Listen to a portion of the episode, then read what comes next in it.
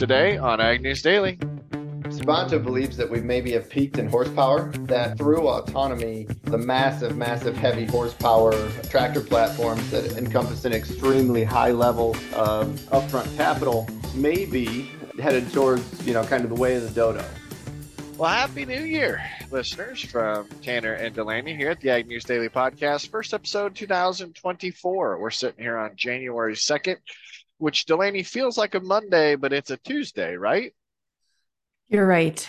It is. I'm going to be all mixed up on my days for a little while with the date. Now we have to say 2024, what actual day of the week it is, probably the time of day. All of those things are kind of going to throw me off here for a little bit. It's been a long, it's been a, over a week plus to Tanner since we've done a podcast. So I'm thinking I'm going to be a little rusty today. So I saw out there on Ag Twitter that somebody was going to prevent themselves from typing 2023 by putting a thumbtack on the number three on their keyboard. I don't know if that would do it for me. I'm sure I'm going to struggle with that for quite a while.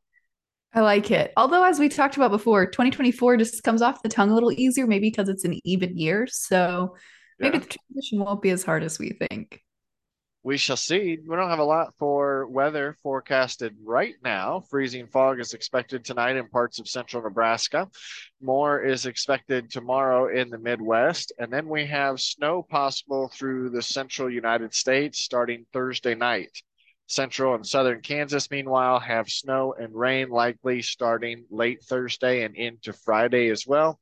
All of these areas are going to be minor accumulations, but the National Weather Service says a second and stronger storm system is expected to hit early next week with some accumulating snow possible. And when you look at some of those models, Delaney, of course, we are a, long, a long ways out from when that system could hit, but we're seeing here in Iowa ranges from 8 to 14 inches of snow based upon some of those models. It'll be interesting to track that going into next week. It certainly will. We didn't get a white Christmas, but we might get a white New Year's, post New Year's here as we head into 2024. Tanner, I know a lot of folks are getting ready to start their taxes and hopefully have wrapped up their planning for 2023 since the year has passed. But as we think about tax prep for 2023, folks are saying it's going to be back to a more normal year, according to the director of Iowa State University's Center for Agricultural Law and Taxation. She said it's also going to be a calm year before we see some big changes happening this year and next year. At the end of 2025, many of the provisions from the Tax Cuts and Jobs Act of 2017 expire unless Congress does something to act on that. Income tax rates will rise, key deductions will go away, and the estate and gift tax exclusion will drop from almost 13 million now to an estimated 7 million, depending on inflation. However, she said before you get worried, there are still ways to take full deductions the next year for 23 and 24. So think about preparing even maybe further out in advance as you do think about some of those changes that are coming in 2025. If you've had a good year, can you prepay expenses? Can you defer grain sale contracts? Can you pull income back into 2023? She said those are all decisions to make when you're filing your tax return this year, as we do see some big changes coming down the pipeline in 2025. Yeah, it's interesting. There's lots of tax articles out there wanting you to also pay attention to your state tax level. Want to make sure that if you have state tax exemptions that you don't get caught by the boogeyman. So this is making sure you have your record keeping in order. We also want to take a look at what the future brings for the tax code. For the fourth time in an 18 year farming career, farmers are now being warned of a repeal of the federal estate tax exemption. Of course, we've talked about this a lot on the podcast. Delaney, this is not something we need to worry about for 2023 or 2024, but it could affect those that are looking to shield themselves from federal estate tax in 2025. Together, a married couple can shield up to 27.2 million right now, but as of January 1st, 2026, if there's no additional tax code adjustments made, that could fall back and revert to 6.8 million. So that is not something that the ag sector is going to be happy about. Of course, if we take a look at some minor moves peeling maybe just back to version two or version three, that figure could become 15 million. However, the intent of this article is not to downplay the significance of the federal estate tax bill that's probably going to get debated here in the first half of 2023. We still want to keep an eye on that. But sticking in 2023, Delaney, it's the end of an era. John Phipps announced his retirement from the U.S. Farm Report. A Canadian viewer uh, asked a question to him. Was wondering if he would be able to discuss how he's going to pass his time in retirement. It's going to be quite interesting. But the farm media and his role with farm media, he's devoted thousands of words to his listeners and now will continue to contribute in a small set. But this will be the last of his stint he is continuing to stay involved in agriculture Delaney, but he did announce his retirement as far as that goes. As far as successors, they have not yet been named, but he will continue to contribute on an ad hoc basis, especially when time's needed for the U.S. Farm Report. Tyne Morgan will continue to carry the load as she has done for such a great time. But a little wrap up there to 2023. Well, as we think about 2024, it's going to be a big year ahead for voters in Iowa and many other states, Tanner, as we're gearing up for the 2024 presidential elections. We're heading into primary season now, of course, as folks will start to caucus for their top candidate. And the Republican Party has a few very strong candidates that are vying for the nomination. We've already seen uh, here in the state of Iowa, Tanner, ads and rallies and things like that starting to ramp up and of all of the candidates here, uh, ethanol is going to be a top contention point that really is going to shape the minds of rural and Republican voters. As we think about top candidates here, we've got, of course, former President Donald Trump running and uh, going to try and make some headway again this year. Florida Governor Ron DeSantis, who has also been circulating and running the trail here in the state of Iowa. Ohio businessman Vivek and uh, he said he's a big supporter of the ethanol industry. And lastly, Nikki Haley is the other one here that's taking a front seat for many Republican voters who also said that she's very actively in support of ethanol and more specifically year-round ethanol ethanol. She said why is the government telling you what months you can do it in? So those are kind of the top four candidates we're seeing here in the state of iowa at least right now and for the top republican nominations. But Tanner. I'm sure there'll be more of this to come. And uh, by the end of 2024, I'm thinking I'm going to be quite tired of hearing about the presidential election. And I'm just going to be ready to see who our new president is going to be. Yeah, that's correct. I think we get inundated here in Iowa a little more than others to begin with. But as far as grapes go, this could be a great year for wine production, just based upon the conditions for harvest in 2023 the late start to the grape harvest didn't harm the quality of the vintage, but also might have created an exceptional group of grapes. Plentiful winter rains combined with cooler soils provided the opportunity for grapes to develop beautiful flavors and balance their vibrant acidity with remarkable taste. The winter was unusually cold and wet. They got 10 inches of snow that restored soil moisture while the vines were dormant.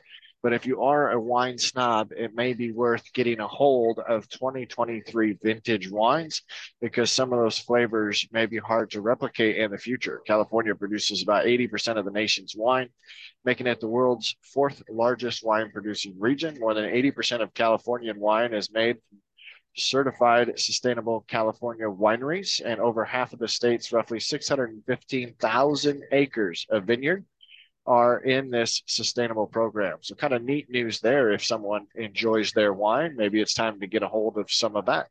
Mm-hmm. Absolutely. And I know that grapes tend to like drier conditions. Tanner, will we have drier conditions again in 2024? After wrapping up the third year of drought conditions for many states, including Kansas, as we look back at the year, of 2023, we did see improvements in the drought monitor nonetheless. The latest drought monitor for the map of for the state of Kansas shows an improvement in drought conditions from the beginning of 2023 when the year started at 37% of the state in D4 or exceptional drought. As this the year ends, none of the state's acres are in D4 exceptional drought, thankfully. Just 3% are in extreme drought or the D3 category, 17% in D2 severe drought, and 34% in D1 moderate drought. Of course, a lot of this is going to be do we get snow coverage here to help with some subsoil moisture in 2024?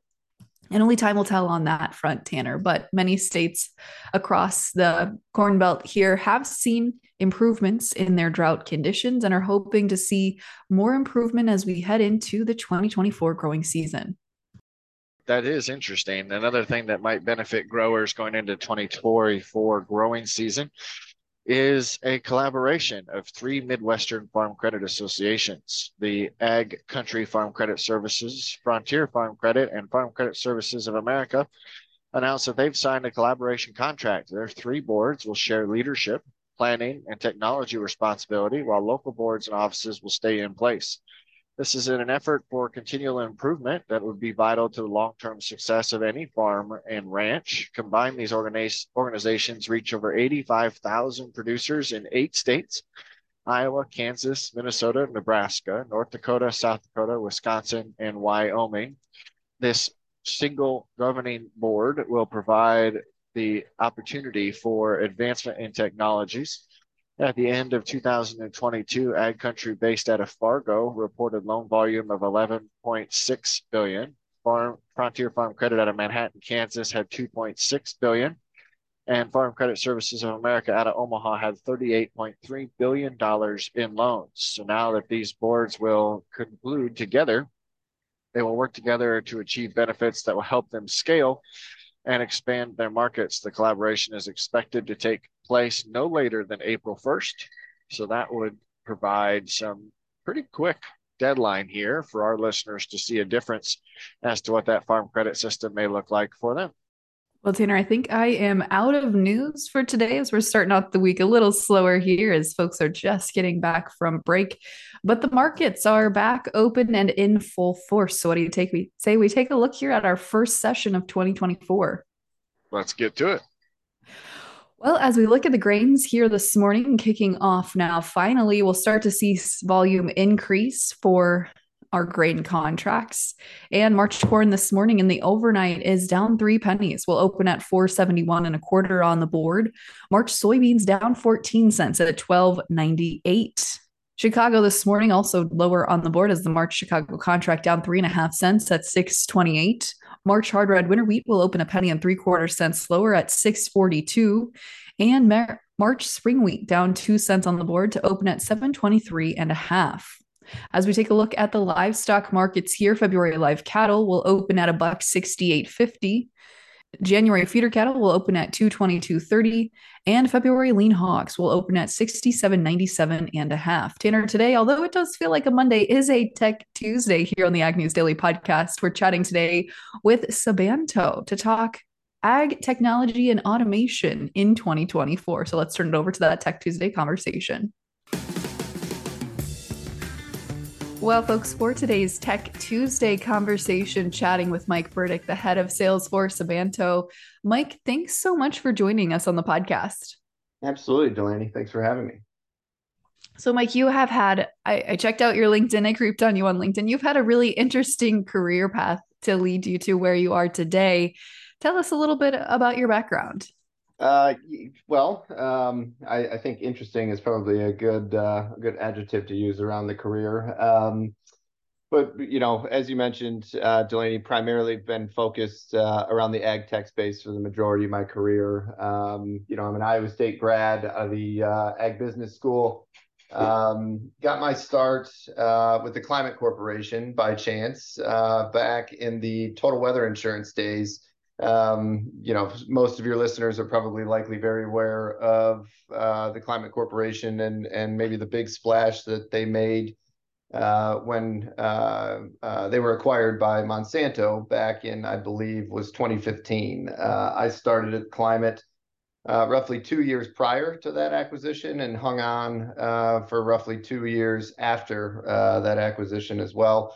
Um, I, as I mentioned, uh, got my start on the insurance side uh, at Climate. Was then asked to move over to the um, data analytics or the ag analytics uh, side of the business, which at that time was called uh, Climate Basic and Pro, which was an online weather based uh, monitoring platform, as well as um, kind of the early days of some of the ag decision tools uh, that Climate built around nitrogen. Uh, Field Health Advisor was another one that was a satellite based um, uh, field health diagnostic tool that uh, I gravitated towards the field health uh, advisor. Um, you know, late in my career at uh, Climate, I thought that there was a lot of promise in that particular tool. Uh, the tool uh, focused around NDVI uh, from satellite was not a novel idea by any means, but I think the delivery vehicle um, and the ease of use was pretty novel with regard to agriculture specifically. Um, so after leaving Climate, uh, I spent uh, my time at two different organizations, both MavRx Incorporated and Ceres Imaging, uh, which expanded pretty heavily uh, on the field health advisor. Um, uh, so much so that they got away from satellite, both of those organizations, and were doing uh, manned aircraft capture with regard to that data and delivering it to growers on a much more repetitious and granular basis um, and even expanding on, you know, beyond uh, NDVI um, to deliver um, additional uh, information to growers, um, you know, regarding their uh, seasonality, benchmarking, how things were progressing throughout the different growth stages of the year. After that, American Robotics came to me. American Robotics is a uh, drone manufacturer uh, that was maybe the first in the US to bring a drone in a box to market specifically for agriculture. And by drone in a box, I mean I mean just that. It is a drone that lives in a weatherproof weatherproof um, housing unit called a base station and is completely customizable by the the user or the grower that purchases or leases at that time. Um, you know, in some very technical FAA um, uh, reasons for a lease rather than a purchase. Um, but again, uh, that system lived on the farm, uh, captured data, uh, customizable by the user on a very repetitious uh, basis. While at American Robotics, uh, there was an administrative change in the White House, and the EPA uh, began to strengthen its its um, strengthen its regulatory framework around the oil and gas space the oil and gas space really came to American Robotics and decided that that was um, going to be its pet project. This drone, uh, drone in a box called Scout at the time, uh, was really well suited uh, for oil and gas installations as well, both upstream, midstream, and downstream. Um, so uh, we pivoted uh, to the oil and gas space uh, fairly quickly. Um, you know, again, the EPA and the regulatory framework made the unit economics of the oil and gas uh, business very, very attractive to us at American Robotics at the time. Uh, so I spent a number of years building that business, um, and then decided that it was time for me to exit the drone space. Again, FAA, um, you know, restrictions, complications, maybe maybe a little bit of bureaucracy thrown in there um, and decided it was time to get back into agriculture uh, and focus on that uh, industry that I'd sort of grown a, uh, a familiarity to and a, uh, a liking to. Uh, I met Craig Rupp, founder of uh, Sabanto, through a mutual friend. Um, and you know that leads me to maybe the last six or eight months where I've come on at Sabanto and I've been thrown into the role of head of sales. How's that's that a, for a better that, background? That's a really a really in-depth background. So appreciate that for our listeners. I think it really highlights the experience you've had in the ag tech space and how you got to Sabanto. So when you look at where you're at today with Sabanto, give us the 10,000 foot overview. Head of sales, I'm sure you get to talk every day about what you guys are doing there. So give us the elevator pitch. Yeah, that's right. So Sabanto uh, is delivering a retrofit kit uh, that provides full autonomy uh, to a number of platforms uh, in the ag space. So we bolt on an autonomy kit, a fully proprietary uh, end-to-end uh, autonomy kit onto a tractor platform. And again, just as it sounds, um, the tractor becomes fully autonomous, which truly does mean uh, removing butt from seat completely. Um, again, fully customizable by the user. Uh, we've done everything from planting, cultivating, uh, tillage, uh, mowing, uh, aggravation in the sod business. Um, you know, pretty much uh, just everything short of harvesting. We've not gotten into that quite yet. Craig Rupp, the founder, uh, really had uh, a need and a want uh, and and maybe a curiosity to uh, solve maybe the critical labor issue uh, that agriculture is seeing and has been seeing for maybe the past uh, 10 12 years or more um, so again the labor efficiencies that come with removing that um, you know quote unquote butt from seat uh, are are extremely high. Um, not to mention all of the efficiencies that come with maybe a computer running through the field uh, and being very very accurate down to the sub inch level uh, using the RTX, the Trimble RTX uh, platform uh, and correction system. So again, uh, Sabanto's probably well, Sabanto just uh, celebrated its five-year anniversary. The first two or three years of the organization were really spent heavily on R and D, uh, figuring out how to bring uh, autonomy to the market in kind of a palatable uh, suitcase, so to speak, for uh, an average grower or or an average average industry professional. And I would say probably over the last 12 to 18 months, uh, we've put the finishing touches on what we would consider a full commercial offering for the agriculture space with regard to a retrofit autonomy kit. I love that. I think autonomy is at the forefront of a lot of growers' minds. And your autonomous kit, I noticed on your website, is specifically named Steward. Uh, wondering how you came up with that name or what that name implies for growers. Yes. Uh, so Steward is is certainly uh, the, the way that we've branded it. again, maybe over the last six months or so. Um, Steward is is just as maybe a, a, a, steward on on a cruise line or or um, uh, something of that sort. So it's truly um, a, a, you know one aspect uh, could be considered maybe a steward of the land, uh, a steward of an operation, uh, but really, we see it as uh, you know a true farmhand, uh, a member of the team. Um, it's it, it you know the great thing is is is it doesn't need bathroom breaks. Uh, it doesn't take vacation. Um, uh, you know, it doesn't take a lunch break. it works quite hard as long as it's got fuel to drink. the tractor platform itself, it potentially can be out out off and running. Um, one of the things that we've um, you know, begun to delineate out into the into the atmosphere with regard to um, you know, kind of a pitch towards the industry is Sabanto believes that we maybe have peaked in horsepower. Um, that uh, through autonomy, um, you know, the massive, massive heavy horsepower um, uh, tractor platforms that that uh, encompass an extremely high level of uh, upfront capital uh, maybe um, headed towards you know kind of the way of the dodo. Um, and what I mean by that is is a you know a 500 horse tractor platform uh, that can do X number of work or X amount of work in a 12 hour day or a 16 hour day. Uh, maybe a, a 100 horsepower or 200 horsepower can do in that same uh, 24 hour time period. Again, as I mentioned, no breaks. Uh, no vacation. As long as you can keep fuel in your platform, uh, you're you're off and running. Um, so again, smaller implements, um, uh, smaller footprints, smaller upfront capital. Uh, that's that's kind of the position that Sabanto has taken.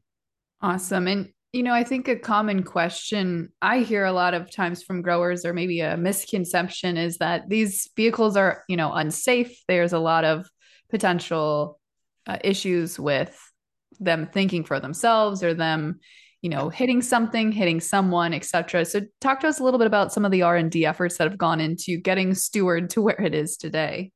Yeah delaney that's that's a great a great point and and great question. Um, so we've got a number of different safety systems built into uh, into steward. Uh, they all work together uh, to form kind of a, a three tier approach to safety probably that first tier uh, is really focused around our IFM cameras. Uh, they are uh, infrared cameras mounted on the front of the platform. No matter what model uh, of Steward you're operating, these uh, these IFM cameras are part of the solution, uh, and they look out beyond the tractor platform and you know monitor for any obstructions, whether that be birds, um, you know maybe deer, um, pivot towers um, you know, uh, trees, anything that might be uh, in the way uh, or or in front of that tractor platform, we will notice it. We will stop uh, well ahead of those particular issues, and then there's uh, a notification system attached to it as well. So, you know, we've had growers, for instance, just as an example, be at their uh, son or daughter's baseball or softball game and, and monitoring the platform from, uh, you know, truly 100 miles away or more. Um, and, and, you know, maybe a, a an obstruction uh, was left out in the field, maybe a pallet stack in the sod business or whatever the case is, was left out in the field uh, unbeknownst to the to the mission designer or whoever was operating the system from afar. We noticed that on the IFM cameras, uh, stopped ahead of that pallet stack, for instance, and sent a notification to the user that said, "Look, uh, there's something in the field. Tell me what to do uh, moving forward." Also, as maybe a second tier to those IFM cameras, we have uh, uh, visual cameras or radiometric cameras um, uh, visual light spectrum cameras uh, on all four sides of the platform. At any time, a user can elect to snap photos of what's in front, sides, and back of uh, that particular platform. They can look at the implement from behind, uh, for instance, to make sure that everything is uh, operating appropriately. They can look at the sides to make sure folks aren't, you know, approaching the tractor platform before kicking off a mission. And of course, they can look at what's in front of, of that platform at any time. But as I mentioned, if a stop uh, occurs due to you know an obstruction, not only does it send a message uh, to that user, but it also sends photos uh, of the at the time of the stop um, to to you know an attempt to give some information to that user uh, of what's going on in front of the system. Um, and of course, they can they can make a judgment call on whether to kick off the mission again remotely. There's no need to go back to the tracker platform to uh, uh, kick off the mission again, they can simply hit go from their mo- mobile device and off, you know, off and running you are. Um, and maybe a third tier approach uh, uh, to safety. We have very, very redundant systems uh, with regard to mission planning. Um, so again, the user customizes what they'd like done, whatever kind of practice they're out in the field or field work they've, they've elected to do that day. That's associated, of course, with the implement that the uh, tractor platform is pulling. So, for instance, uh, in that customization, you've got a field boundary, right? So, uh, park steward the tractor uh, in the in the fields, uh, kick off the mission, um, and you know effectively go on about your day. If that tractor platform via the Trimble RTX uh, satellite correction system notices that you are uh, headed toward a boundary as you shouldn't be, uh, or or maybe you glance, maybe you've got some wheel slippage, for instance, on a very wet day while you're doing field work and it slides into the boundary. The tractor platform will automatically kill itself. It will automatically shut down. It will send that same note, same type of notification to uh, an operator that says, "Look, um, I've slipped over the edge, or you know, I'm in trouble here. What should I do?" Uh, and the, again, the operator can make a judgment call. So in addition to, uh, well, you know, again, as, as a little bit of a um, three-tiered approach that all work kind of cohesively together, uh, cameras, uh, decision making, as well as um, uh, some some uh, uh, mission-based safety systems as well. Those all work together to um, to make this a very very safe and very very accurate autonomy platform. Well, as you look at commercial rollout of Steward, are growers able to get it into their fields or talk to us a little bit about the sales process? Uh, absolutely. Uh, so we are full commercial today. Uh, we do have a national dealer network, uh, roughly 12 dealers nationally today um, that we do business with on a very, very frequent basis. We we do our best not to go direct to the market. Uh, that when we try to um, you know utilize that that uh, dealer network not only for the sales process, but but also and maybe more importantly uh, for the service aspect uh, of Steward.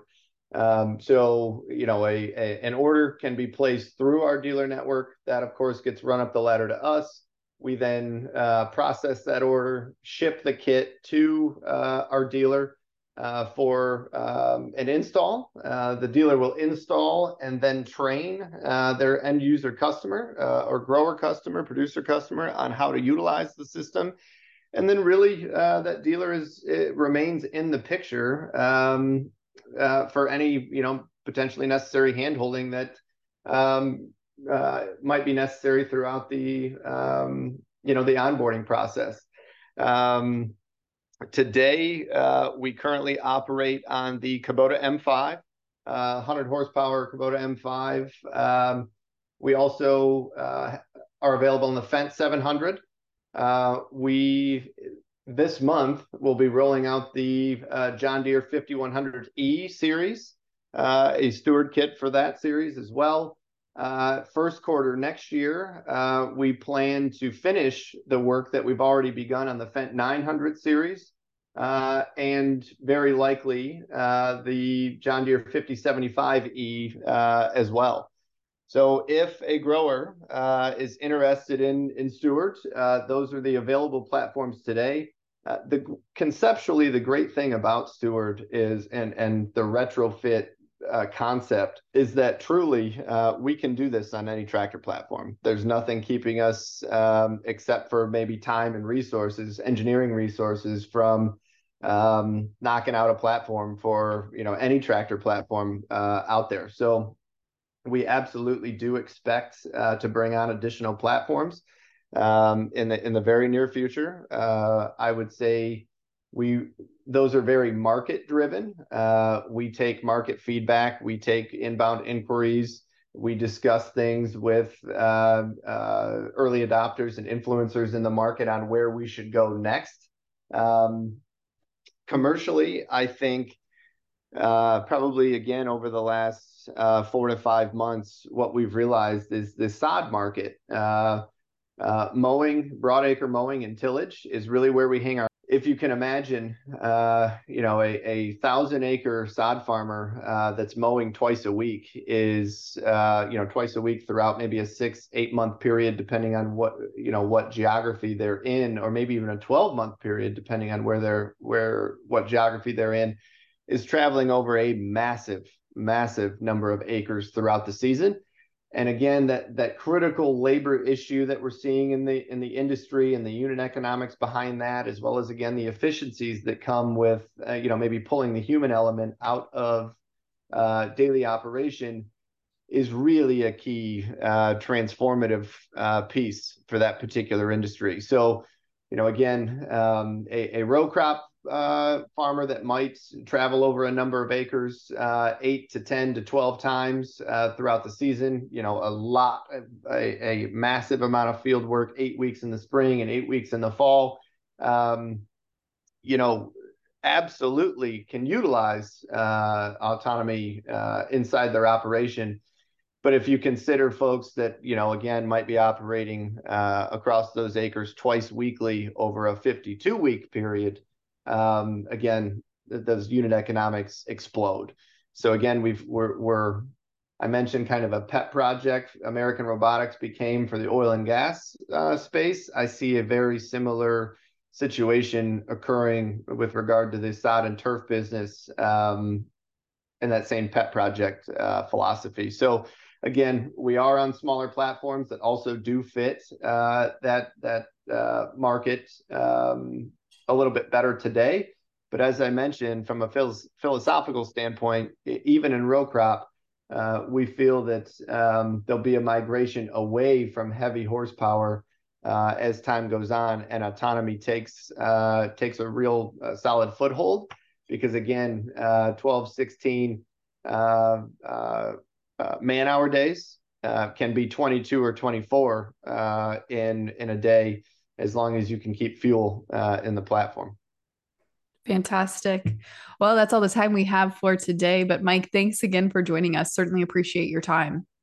Absolutely, Delaney. Uh, pleasure to be here. Thanks for the opportunity. What a great way to kick off 2024 conversations on the podcast. Expect to see many tech advancements throughout the year. Listeners, we appreciate you bouncing back. We're ready to kick off the opening week of the year. Delaney, aren't you excited to have another great year of podcasts? I can't wait, Tanner. I'm sure it'll be a great year with you. Absolutely. But for today, should we let them go? Let's let them go.